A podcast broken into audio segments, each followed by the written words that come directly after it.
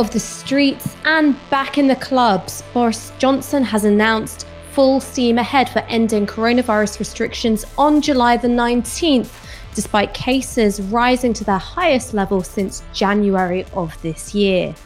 Welcome to Tisky Sour. I'm Ash Sarkar, covering for Michael Walker. Don't worry, he will actually be back next week. And I am joined by the luminescent Dalia Gabriel. Dalia, thank you so much for joining me.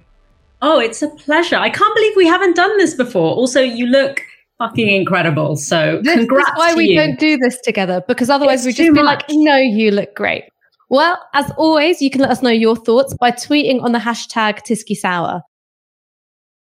While the Prime Minister's commitment to the July 19th date has been met with celebration and adulation from the lockdown hawks in his cabinet, the scientific community are a bit less keen, warning that the lifting of all COVID-19 restrictions is like building new variant factories. Well, Keir Starmer did just tell us all to buy British. Johnson explained the government's position on COVID restrictions at this current point of the pandemic. So as we come to the fourth step, we have to balance the risks of the disease, which the vaccines have reduced but very far from eliminated, and the risks of continuing with legally enforced restrictions that inevitably take their toll on people's lives and livelihoods, on people's health and mental health. And we must be honest with ourselves that if we can't reopen our society in the next few weeks, when we will be helped by the arrival of summer and by the school holidays, then we must ask ourselves, when will we be able to return to normal? And to those who say we should delay again, the alternative to that is to open up in winter, when the virus will have an advantage, or not at all this year. So the big takeaway from the presser today is that Johnson said that people will be allowed to make their own decisions about what's safe rather than their behaviour being dictated by laws. So I'm just going to race through them. Here are some of the changes that Johnson announced today to be implemented from July the 19th. So the big changes are: second doses for under 40s will be accelerated. They'll be happening after 8 weeks instead of 12. All businesses will be able to reopen, including the aforementioned nightclubs. COVID status certificates will not be required by the government to access venues, but the businesses can choose to use them. Also, all limits on indoor and outdoor meetings will be scrapped. The legal obligation to wear a face covering will go, and instead guidance will be issued on when people are advised to wear them. People will no longer be told to work from home, and the 1 meter rule on social distancing will go. Test and trace will continue, but the government wants to replace isolation with daily testing instead. There will be plans to replace bubbles for school pupils, and they'll be announced tomorrow. And there'll be plans to replace isolation for fully vaccinated people returning from amber list countries, and that will be announced later this week. These changes are almost certainly coming into effect on July 19th. But there is an absolute final decision next Monday, the 12th, where ministers and scientific advisors will check back in again to see if the tests have been met. So let's take a look at the current data coming in on cases, hospitalizations, and deaths. Cases are going up, and the doubling time for cases is roughly every 9 days. That's mostly young people, but it is creeping up the age brackets. The second slide that Patrick Vallance showed was this one, and this is hospitalization. So as you can see, even though case numbers are increasing steeply, the increase in hospitalizations is nowhere near as steep as it was earlier in the winter or last spring. But the doubling time, while it's slower, is still going up. The vaccines, according to Vallance, have weakened the link between cases and hospitalizations, but it's a weakened link. It's not a broken one. Now, here is the third slide. And what this shows is the number of deaths. So you can see that we had those terrible numbers last spring and last winter, but the increase in deaths is nowhere near as high or as steep as it was in winter or in spring. That's a really good thing. So there is a low number of deaths. There is still a rise. Now, as for the questions which were answered by Chris Whitty and Patrick Vallance, the key takeaways are, according to Chris Whitty, the data is not all that clear about vaccines preventing long COVID. So if you're vaccinated and then you're unlucky enough to get COVID, we don't know what the impact is going to be on the likelihood of you getting long COVID. But because vaccines are generally suppressing community transmission, they obviously have a role in reducing the number of people overall with long COVID. The other big theme of today, as I've mentioned before, has been masks. So ministers doing the broadcast around have been asked whether they'll still be wearing masks even after the mandate is lifted. Robert Jenrick, the Secretary of State for Housing, Communities and Local Government, said he wouldn't be wearing masks when there is no longer a legal obligation to do so. And Care Minister Helen Whately, well, she was a firm maybe. But here's what the Prime Minister said when asked by the BBC's Vicky Young if he'll personally be wearing a mask after July 19th.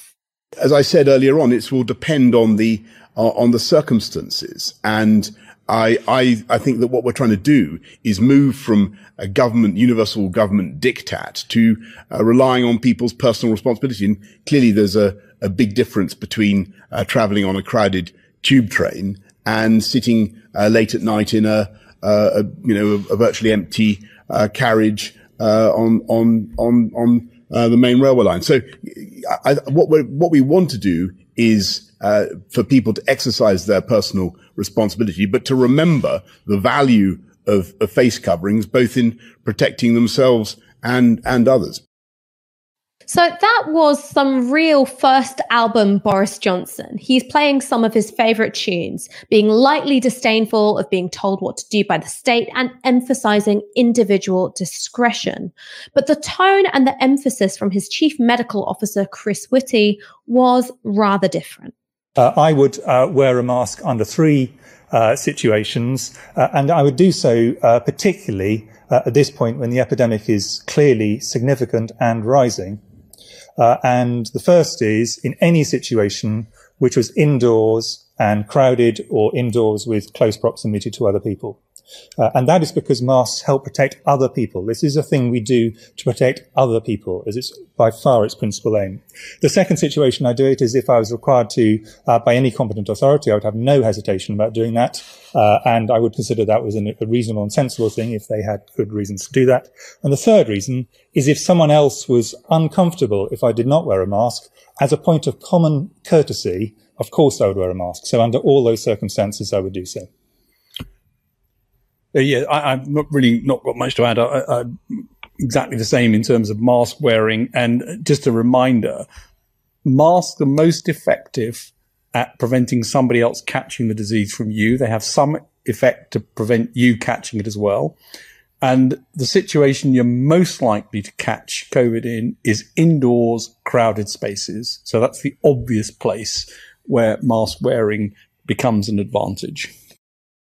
So you can see there was a real difference in emphasis and tone between what Boris Johnson was saying and what Chris Whitty and Patrick Vallance were saying. Boris Johnson was very much about individual discretion, you making your choice based on the information available to you. What Chris Whitty and Patrick Vallance were saying was that your decision exists within a network of collective obligations. So it's not just about your judgment of your own safety, but the safety of people around you. And I also thought there was kind of a sweet touch where Chris Whitty was talking about the common courtesy owed to people around you. I thought that was a bit of a subtle rebuke to those images that we've seen going viral on Twitter of people boasting about being on maskless carriages on the tube and so on and so forth. But we've heard from the experts, we've heard from the Prime Minister. How do the public feel? Let's have a look at this polling from YouGov. So the question being asked here is whether British people think face masks should continue to be mandatory on both public transport and in shops after most restrictions are lifted. 71% said yes, face masks should continue to be mandatory on public transport for a further period of time. 21% said they wouldn't like it to be mandatory, and 8% said don't know. And then according to shops, once most restrictions are lifted, 66% said face masks should continue to be mandatory. 27% said no, they shouldn't be mandatory, and 6% said don't know. So what this data is telling us is that once again, Boris Johnson is out of step with the public when it comes to pandering to the comment pages of The Telegraph and also a number of MPs on his backbenches. And let's just have a quick look at a Savanta Comres poll, which shows how people say they will act going forward. 76% of people said they will keep social distancing while queuing. 74% will continue to wear a mask on busy public transport. 71% will wear one in busy shops. And 52% say they will only socialise indoors with no more than 5 other people. Now, my personal view on this is that I think that masks are a minor inconvenience, really. But if they facilitate the return of other freedoms, then I'm comfortable with that mandate remaining in place. We're currently seeing a doubling of infections every 9 days, and that's with restrictions and mask wearing in place. So I would rather have smudged lipstick and maybe a little bit of mask acne rather than a further acceleration in hospitalizations. Deepti Gurdasani. Deepti, thank you so much for joining us. You are an epidemiologist and a senior lecturer in machine learning at Queen Mary University of London. One of the things that he was really clear on is that it's now or never. So if we don't lift the restrictions right now, or, you know, July 19th, that we're either going to have to wait till winter when the virus is at something of an advantage, or we have to wait till next year. Do you buy that argument? I mean, I think you said it exactly right. And that's exactly what I was going to say. That's completely false framing. How can it be now or never? And what is the meaning of saying that we're in a better position of doing this now when only 50% of our population is vaccinated versus doing it at a later point in time when many more will be protected? So essentially what we're saying is it's okay to expose a large number of people to mass infection when they could get vaccinated in the next few weeks. And like you said, you know, mask wearing is it's not a huge restriction, but it could allow us a level of control over this, particularly given 50% of our population is either partially or not protected at all, many of whom will go on to develop not just infection, but long COVID in the future. And how is this argument now or never? I mean, surely it's not that we're asking people to continue with restrictions indefinitely. It's essentially government policies that lead to, for example, new variants emerging that might escape vaccines that could actually lead to that outcome. The way to prevent that outcome is actually to contain transmission now and allow more people to get vaccinated in the coming 4 to 6 weeks before actually taking steps. We're essentially opening up in the middle of what's a raging pandemic. And yes, hospitalizations are low, but they are rising. And they are rising not that slowly, and will put significant pressure on the NHS even if we don't reach January levels. I mean, there are millions of people waiting for routine care. We can't afford to have any more COVID cases. We don't need 2,000 or 3,000 cases a day to overwhelm the NHS at this point in time. Just to jump in right there, because there is risk and there is reward. And that's how it's being presented by Chris Whitty, Patrick Vallance and Boris Johnson. There is the risk of greater infections versus the reward of lifting restrictions. So is there such a thing as a reasonable number of COVID hospitalizations? Because that seems to me to be the assumption that they're working on. The problem is this is an exponentially growing pandemic, so they're not going to remain static. And, you know, if you reach enough cases, and we've never actually had unmitigated spread of this pandemic, we've always, you know, jumped in at some point and stopped it because we were looking at hospitalizations and them overwhelming the NHS. The dangers now are because of the level of vaccination and the government strategy of waiting till the NHS is overwhelmed. You could have hundreds of thousands of cases happening every day before they act. And of course, you can ask, you know, is there a level of acceptable hospitalization? And I would say the NHS was overwhelmed in 2019, you know, before this pandemic started. We were hearing about patients in corridors. So any amount of extra pressure on the NHS without resourcing is obviously going to lead to more people waiting for routine care. But it's not just about hospitalizations. We have 400,000 people in this country who've been living with the effects of long COVID for more than 1 year. These are people who are chronically disabled because of COVID-19. This is not the flu. You know, it leaves hundreds of thousands of people disabled. And there's 1 million people living with long COVID now, 2/3 of whom have limitation of their day-to-day activities, predominantly people who are young and were healthy when they started. So what is this going to look like as we expose 50% of our population is not vaccinated fully to mass infection? How many hundreds of thousands more people are we going to end up having long COVID, whose long-term impacts we don't understand, who have chronic disability? I mean, we know this is a virus that actually invades the brain and has long-term impacts that you can see on MRI, so on brain imaging in people who even had mild infection to start with, even people in their 40s. We don't know what happens to younger people, but we haven't studied it. And that doesn't mean we're not going to see the same effects or similar effects on them in the coming year. So, you know, why are we so comfortable taking this step when just waiting a few more weeks could mean many, many more people protected?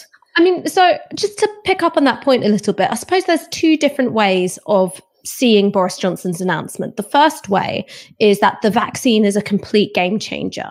So even though you see rising case numbers, it doesn't mean anything because most of the vulnerable people and elderly people are sufficiently protected.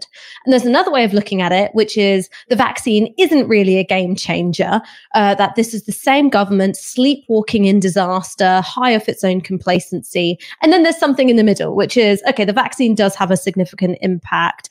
We're not in the exact same position as we were in the winter. And so I just wanted to ask you a bit more about this, about the impact of the vaccine on the severity of the cases and the condition of people going into hospitals. What is the vaccine impact on the severity of the disease for those who've gotten the jab, are part of the unlucky minority to get infected with the virus anyway, and then go into hospitals?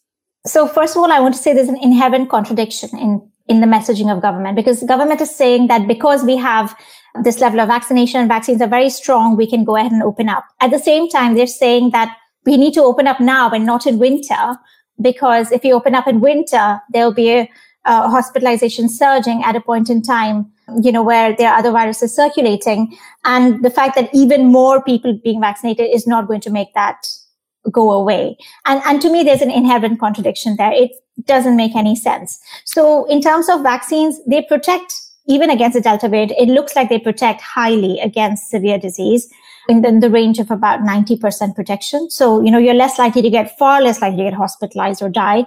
But the infection, protection against infection doesn't seem as high, at least from the data we're seeing coming in from other countries now. So it might be as low as 60 to 70%.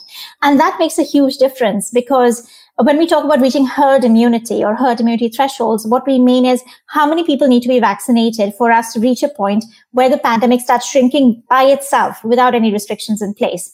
And to reach that, what you need is high effectiveness, not just in preventing severe disease, but in preventing transmission. Because ultimately, the goal is you want to protect even people who can't get vaccinated because they're not eligible, or don't mount a good response to vaccines because they're clinically vulnerable, or just haven't had the vaccine.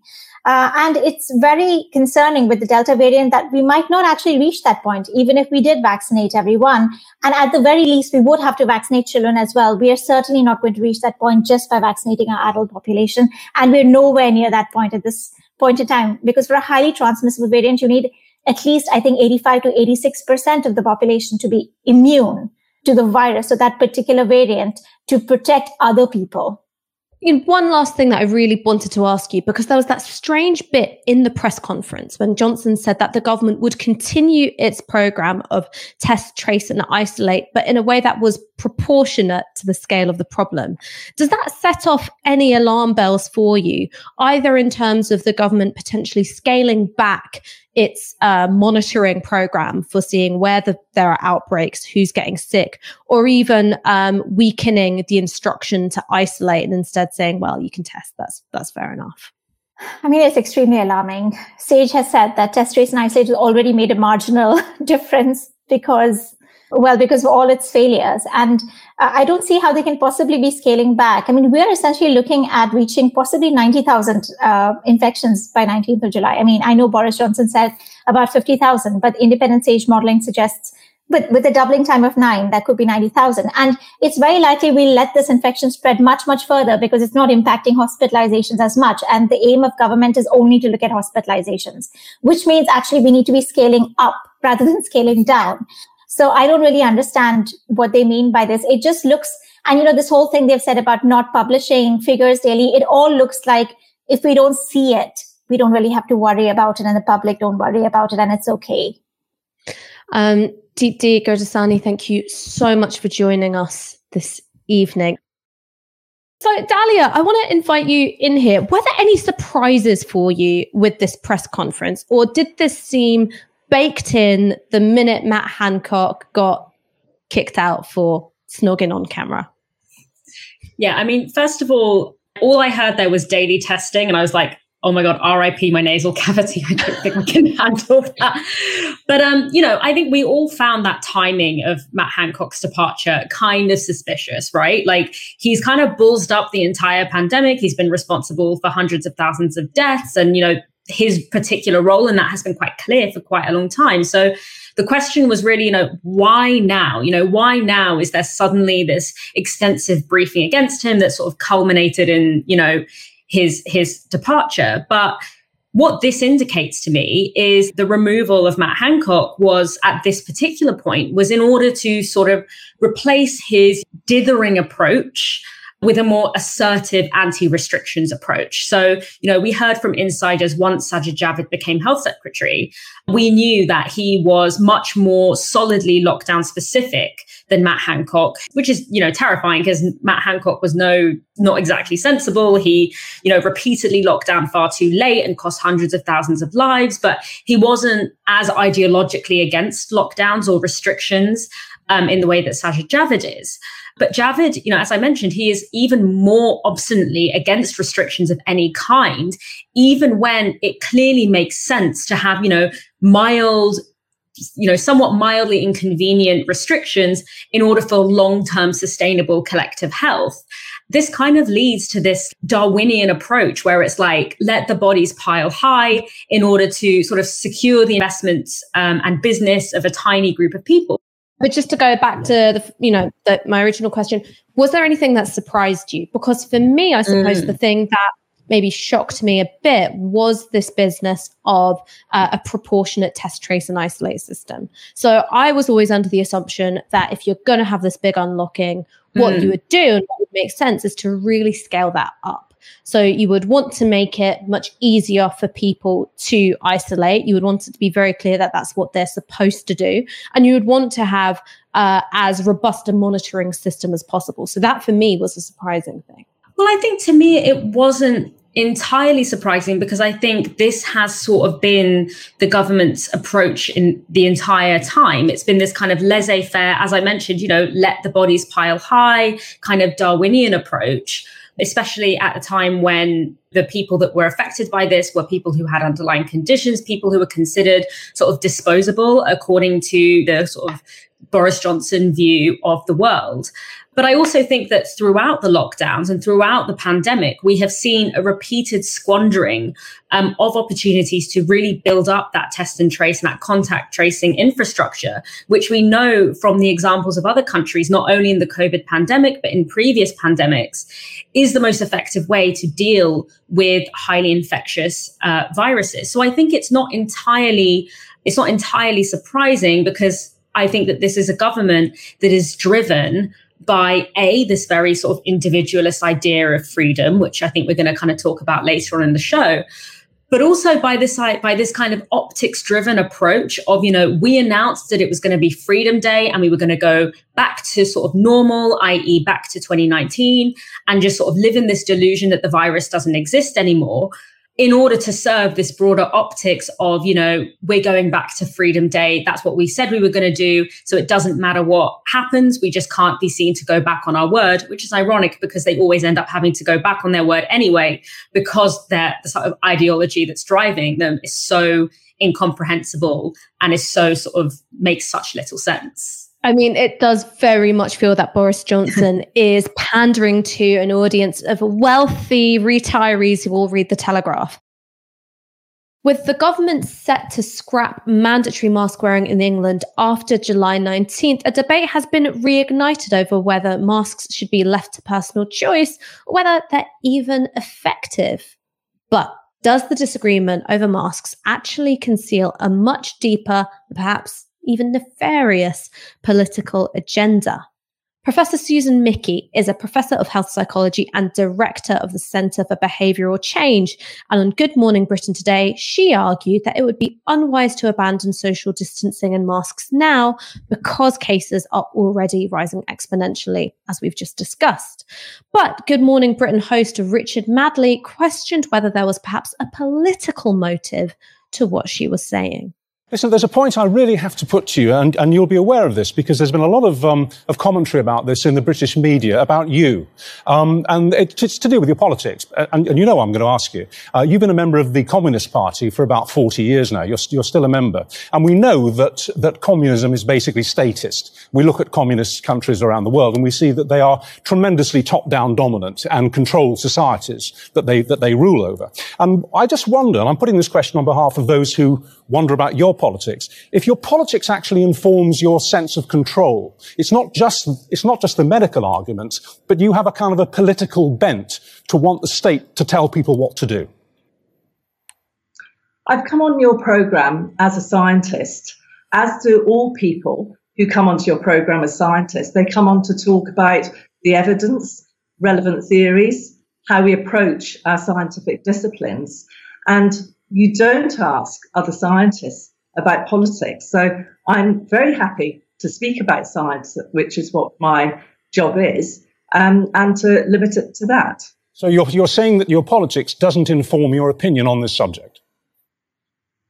I'm saying that I agreed to come on this programme as a scientist, and I'm very happy to talk to you about the issues that you're raising as a scientist, which is the same for other scientists that you invite onto the programme. That's a perfectly fair answer. Thank you for that.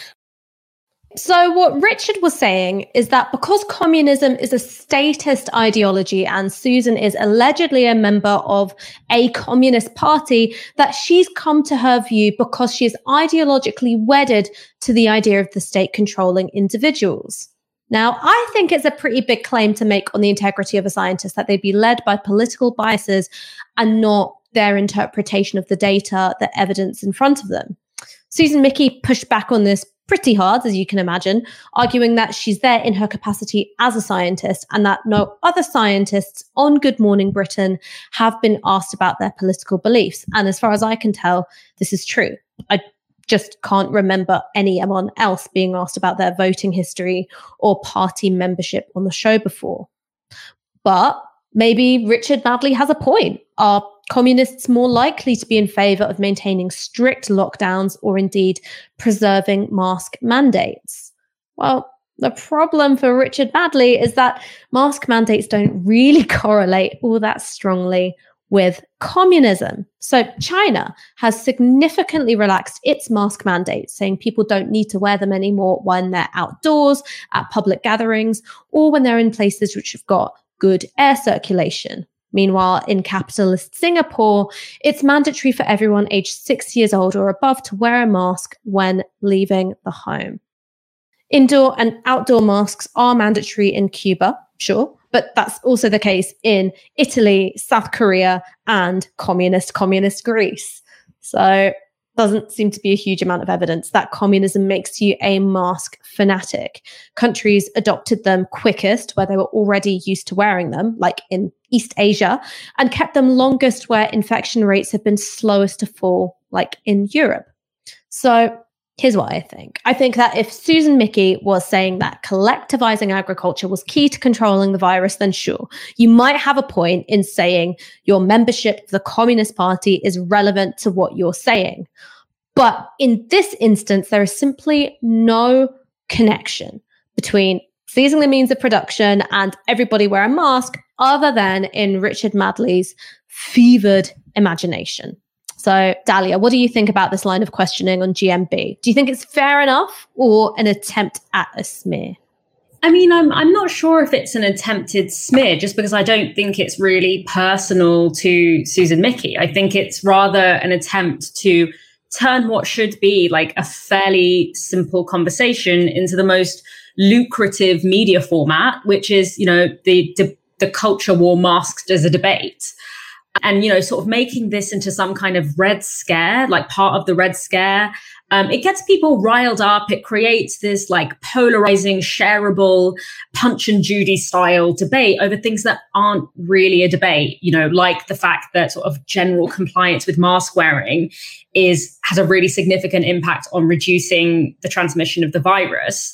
But like, this is really, really irresponsible broadcasting because, you know, and producers of major broadcasts like GMB, you know, they have to understand that being able to set the terms and the format of discussions, especially on key issues like this, that is a massive form of power. And with that power comes, you know, it has to be wielded responsibly, right? And to turn something that should be a form of public health education and information into a sort of irrelevant Red Scare-based culture war just because it might get you more clicks is really a violation of that responsibility. And anyone like you and I with a trained eye in the hellscape that is the culture war and has some familiarity with its sort of main characters that frequently pop up will notice that the person who's put in opposition to Susan Michie is Dominique Samuels, who is a political commentator who was at least at one point part of a very right-wing think tank, Turning Point UK, whose entire existence is basically to kind of stoke up these types of framings. And so the fact that, you know, Dominique Samuels' political agenda is, you know, not questioned and therefore it's invisibilized. So she's able to, you know, come across as a sort of neutral observer of a world, you know, the world happening around her. Yet the political position of the scientist is being, you know, in an entirely unprovoked way brought into the conversation. It's entirely inappropriate and it's really misleading as to actually communicating to the public what is actually going on here.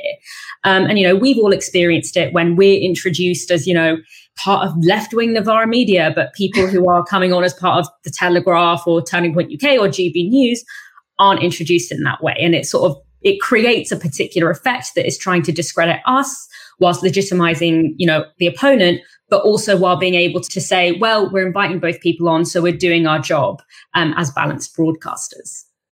You're right. There's something really weird about having a scientist debate a political pundit who has been a part of partisan political organizations like Turning Point UK. And it's the scientist who's questioned on the politics and the pundit is just sitting there staying pim throughout. So as we mentioned, the segment on Good Morning Britain was set up as a debate between Dominique Samuels and Susan Michie. And here's what Dominique had to say about mask effectiveness. Well, I'm afraid the facts are that the evidence in terms of face masks is not completely conclusive, and that's because most people that wear face masks are wearing the surgical masks and the traditional facial coverings. The surgical masks do not protect you from smaller airborne particles, and that's from new research done by Cambridge University Hospitals that has recommended an upgrade for healthcare workers due to respirator masks being 47 times more likely to protect healthcare workers from infection. So the face coverings that people actually generally do wear don't actually protect you that much from the virus because most people either aren't wearing them correctly or wearing the wrong mask. And that is why it should be based upon personal permission to wear a face mask. Okay, I am going to get into it here because Dominique cited research by the Cambridge University Hospitals NHS Foundation Trust, claiming that it showed that the kind of masks most people are wearing aren't effective and that FFP3 respirators are up to 47 times better at filtering out small aerosol particles. But that's not quite what the research says. Let's go through what it does say. It's true that the research found that the type of mask healthcare workers wore made a big difference to their risk of coronavirus infection. What the study found was that staff caring for COVID patients on red wards faced a risk that was up to 47 times higher than those on green or non-COVID wards, and that the number of staph infections on red wards fell to the same level as staph infections on green wards when they then introduced these much more effective, tighter-fitting FFP3 respirators. So just to reiterate, red wards are the wards with coronavirus patients, green wards are the normal wards, and when you gave everyone on the red wards the bad boy FFP3 masks, the levels of staph infections fell to the same rate as normal wards. And so the study concludes that cases attributed to ward-based exposure fell significantly, with FFP3 respirators providing 31 to 100% protection, and most likely 100% against infection from patients with COVID-19. The study shows that in an environment with lots of infections, wearing an FFP3 respirator means that your risk falls to that of being in an environment with few or no infections. It is real-world evidence that respirators are a lot more effective than wearing a surgical mask when it comes to preventing transmission of the virus. Which means it's kind of weird that Dominique is citing it to make the argument that wearing masks is, in her words, not completely conclusive, because it's pretty conclusive that the study is saying high quality masks are good at protecting people in high risk environments. So really, she should be citing the study as saying, look, if we're all going to wear masks, it should be the FFP3 bad boy respirators. Also, this should go without saying, you can't just apply a study which is carried out a coronavirus ward and say that's the same for anybody working anywhere, because most of us don't work on coronavirus wards. So citing a study about healthcare workers coming into close contact with COVID patients literally all day to talk about mask effectiveness for all of us in the wider population just isn't really appropriate. Off the back of that, what I would suggest is that perhaps Dominique has got more of an ideological rather than an evidence-based objection to masks. Here's the disagreement between Susan and Dominique on what masks are for in the first place. Just handing over, sort of saying everything's personal responsibility. Now, if we look at other areas of our lives, that's not the case. We don't say to people, you can drive on any side of the road you fancy, at any speed you fancy. We actually have rules that protect other people. Or, for example, it's up to you whether you use a hard hat on a building site or whether you have a helmet on a motorbike. We have rules for these things to protect people themselves, but also importantly to protect other people. Mm. And one of the issues about a viral transmission such as COVID is that your behaviour doesn't just affect you, it affects other people. And so you can be transmitting the virus, not knowing it often. That's one of the problems about COVID, is so much is transmitted when people don't have symptoms. Just quickly, some of the points that Susan raised there, the examples that you gave was more so about a more immediate risk. And the issue with COVID is it's not an immediate risk. And that's why people who wear masks and people who have been double vaccinated in rare cases do catch COVID still, because in life you're always going to be exposed to an element of risk. That doesn't mean that the government has the right to micromanage what you choose to wear on your face, whether you choose to operate your business, and whether you can see a dying loved one. That's a very important element. Well, personally for me, I will not be wearing a face covering. I don't think it's necessary. But if people, by their own choice, want to do it because it makes them feel safe, because it doesn't actually make you more safe, if it makes them feel safe, then that's up to them. Okay, so I think what this segment highlights is that the culture war framing in UK broadcasting really does impoverish the discussion of something like COVID, because this is no shade, no disrespect to Dominique as a pundit, but we are talking about very different levels of expertise and familiarity with the field of health psychology. And what we're talking about is health psychology. So Dominique's point is that masks don't actually make you more safe. They make you feel safe, and therefore it's up to you whether you need one. It's a personal choice based on your personal feelings. And look, we've already talked about the quite wobbly evidential footing that Dominique is on, so I don't want to go into it. But it seems to me that she doesn't really accept that in a pandemic, the choices that you make, they affect people who aren't literally just you.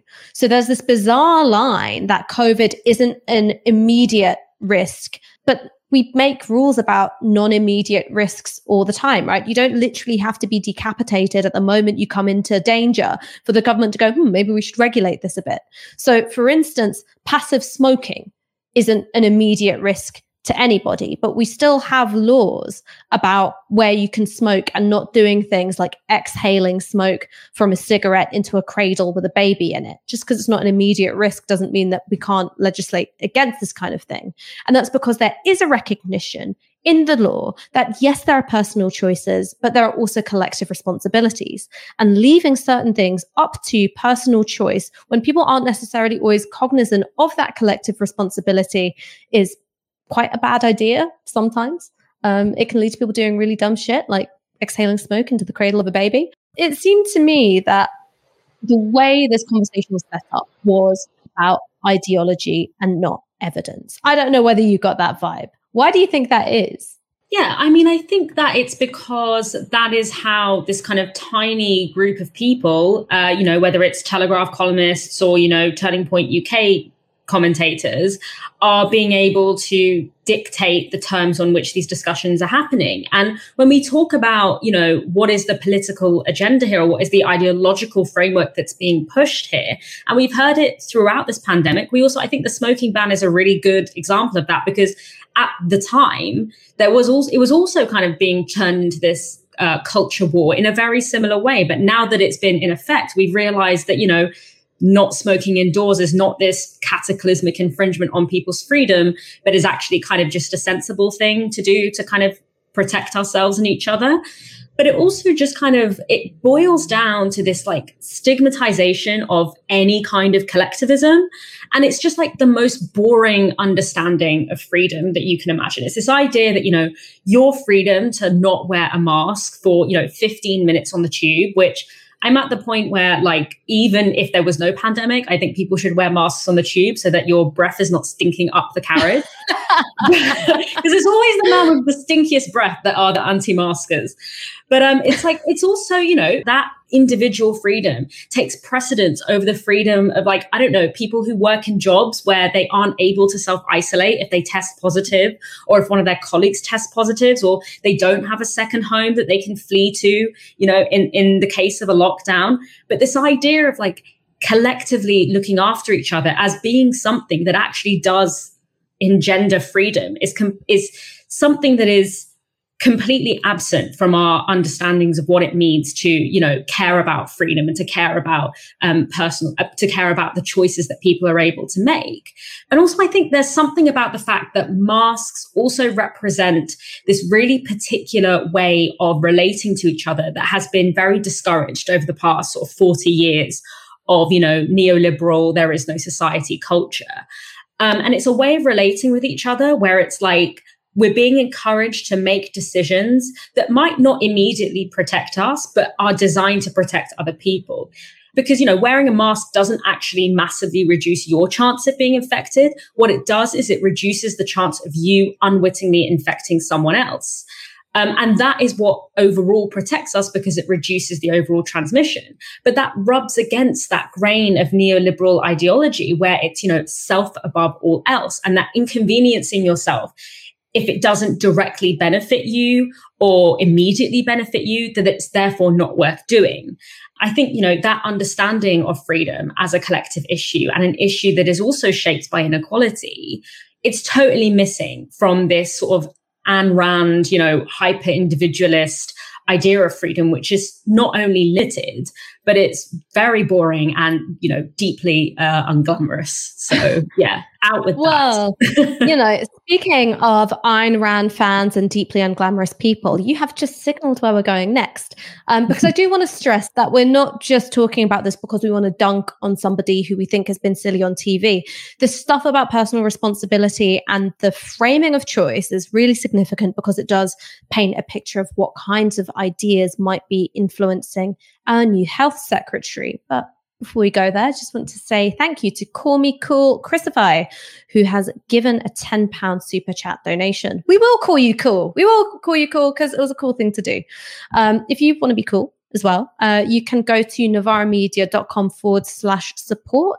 You can be a monthly subscriber and donate the equivalent of 1 hour of your wage per month. And that enables us to keep working around the clock to give you the kinds of news, analysis, and comment that you're just not going to find anywhere else.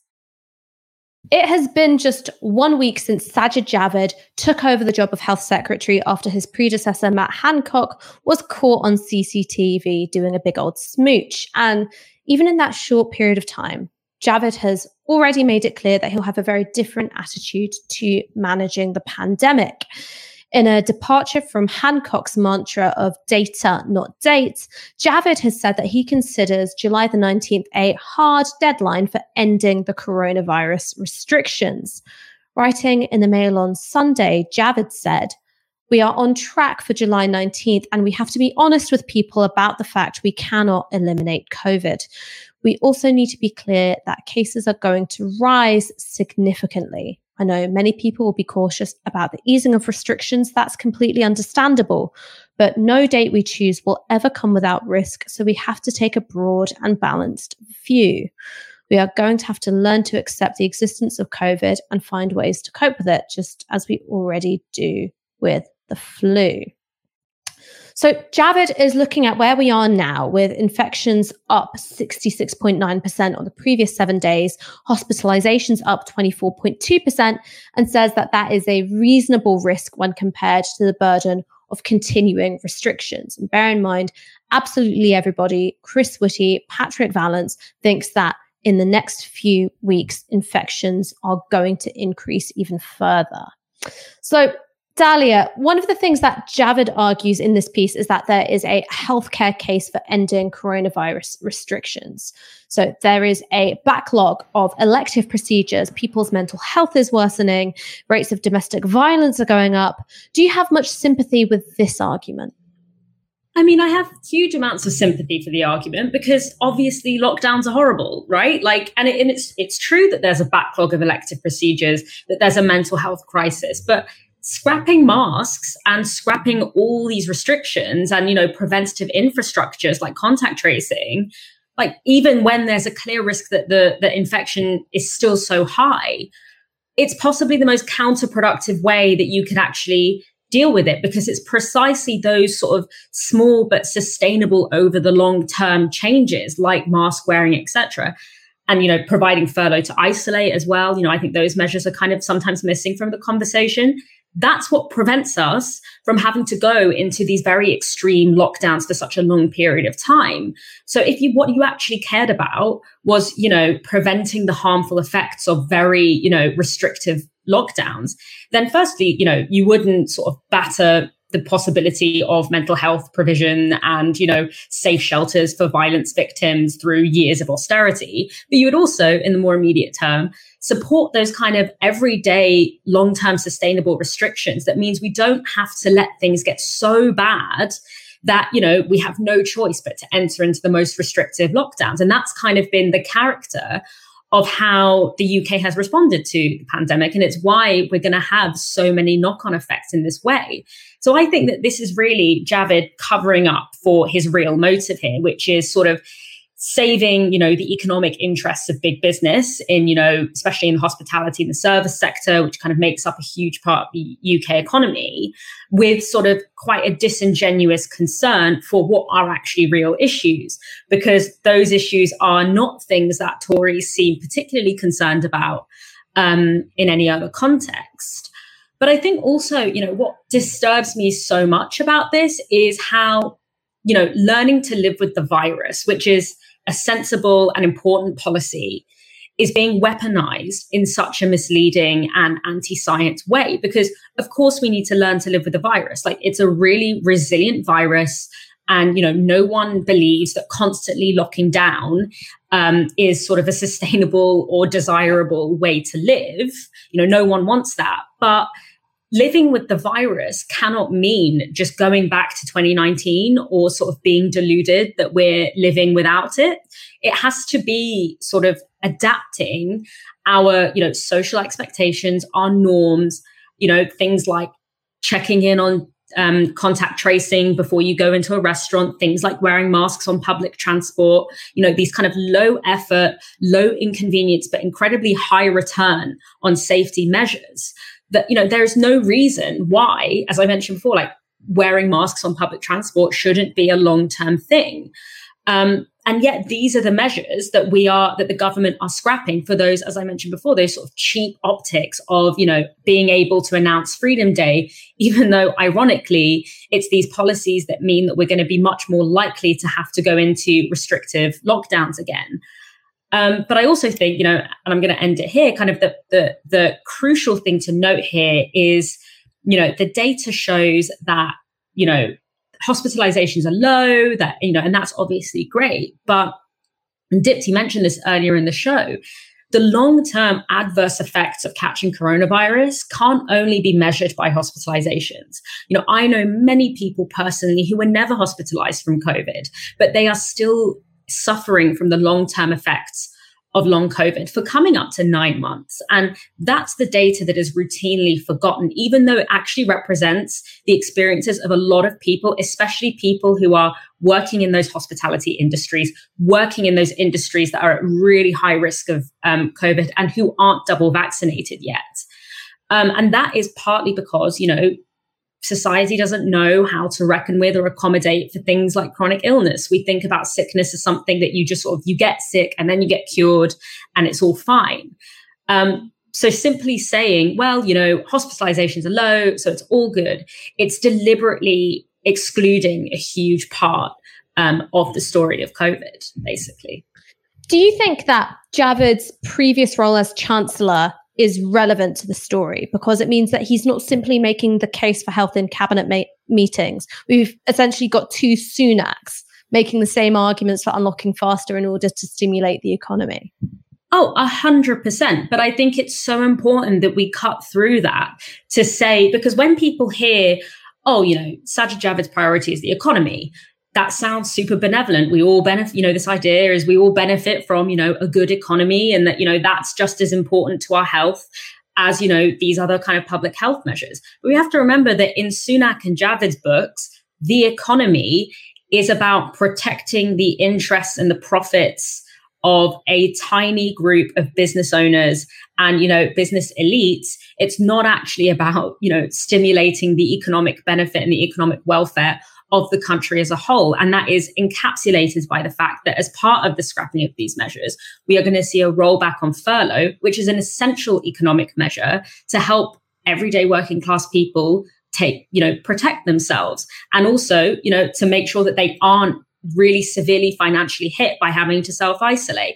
So it is true, yes, that this idea of prioritizing the economy is part of that the kind of agenda, but we mustn't mistake prioritizing the economy with looking after the economic well-being of everyday people. It means something really, really specific. Thank you for tuning in. We wouldn't have a show if it wasn't for our viewers. And we also wouldn't have a show if it wasn't for my lovely co-host, Dalia. Thank you. Oh, thank you. Dalia, you will be back on Wednesday with Aaron Bastani. So that is double dose. Thank you all for joining us. Thank you so much for your super chats and your comments and your tweets and all that good shit. You've been watching Tisky Sour on Novara Media. Good night. This broadcast is brought to you by Novara Media. Go to novaramedia.com/support.